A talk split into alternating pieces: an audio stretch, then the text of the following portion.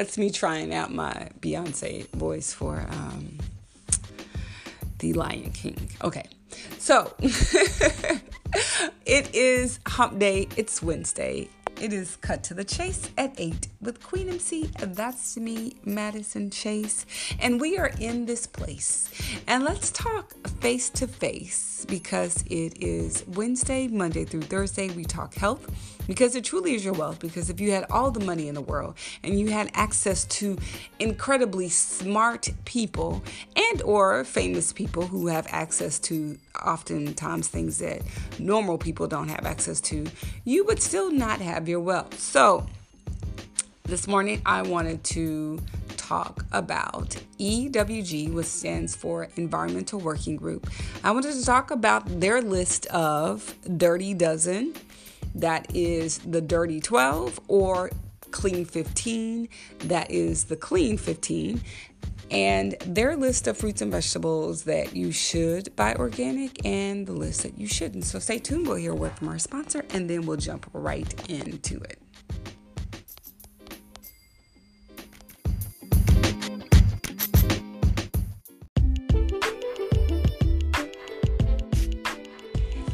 Heard a word from our sponsor, let's jump right into this conversation. So, I recently had a chat with uh, one of my new clients, Tabitha Brown, who, if you don't know who she is, she is the vegan lady, uh, aka vegan lady.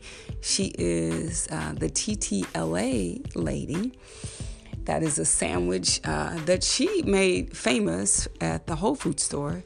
And I think she needs another um, AKA. I think she should be called the vegan uh, pastor or the pastor of veganism because she is so such a inspirational like moving person but we were having a chat about watermelon and in that conversation, we talked about seeds, and then I talked to her about uh, EWG's list of Dirty Dozen and Clean 15. So uh, I was recently sharing with her because we had another session recently, and I was sharing with her. I went to um, Trader Joe's to buy some avocados, and I was trying to distinguish between the organic avocados and then the actual regular avocados. And I'm so happy that places like Trader Joe's and Whole Foods and Sprouts that people are knowledgeable about their produce and they're just knowledgeable about their products in general. And uh, sometimes it's not a like a all inclusive, you know, thing like yes you should buy these clean you should buy these these are the dirty dozen. So basically the dirty dozen means that there's a list of 12 fruits and vegetables that you should buy organic and then the clean 15 are fruits and vegetables that tend to have either the um, outside of them the hull or the rind um, they are so thick that if they were produced with pesticides, the pesticides would not get into the meat of the actual fruit and or vegetables. So, anyway, this guy working at Trader Joe's reminded me, he was like, You don't really need to buy an avocado because it's on it's not on the list of dirty dozen. And I was like, oh, okay, you know, I know about the list, but I didn't know specifically what fruits and vegetables are on there. So this podcast is kind of like a reminder of what is actually on there.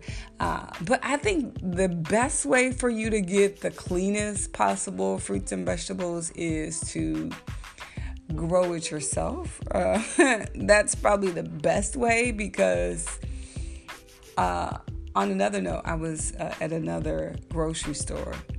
I'm not going to say what grocery store it is because I don't want to. I'm on a positive thoughts cleanse, so I want to be positive, you know, concerning all my conversations with, you know, pretty much everything.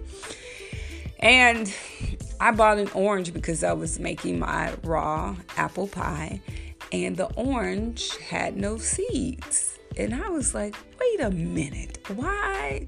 And it didn't say I didn't buy it organically. So let's let me stop rambling and let's go to this list of uh, the Dirty Dozen and the Clean 15. So even if you are someone who, uh, especially if you are a vegetarian, it is really important vegetarian and or vegan it's really important for you to eat with this dirty dozen and clean 15 in mind so dirty dozen like when you hear the names then you'll understand okay yes that makes sense. It's not like it has a hull or some kind of rind.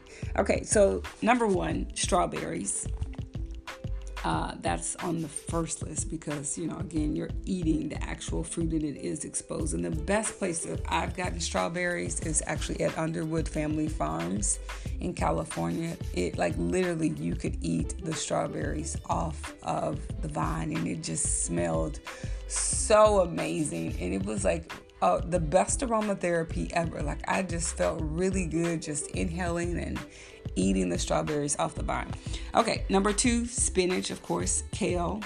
Uh, number four, nectarines, apples, uh, grapes, and then again, this just gives you a list, but you also want to make sure that they have seeds.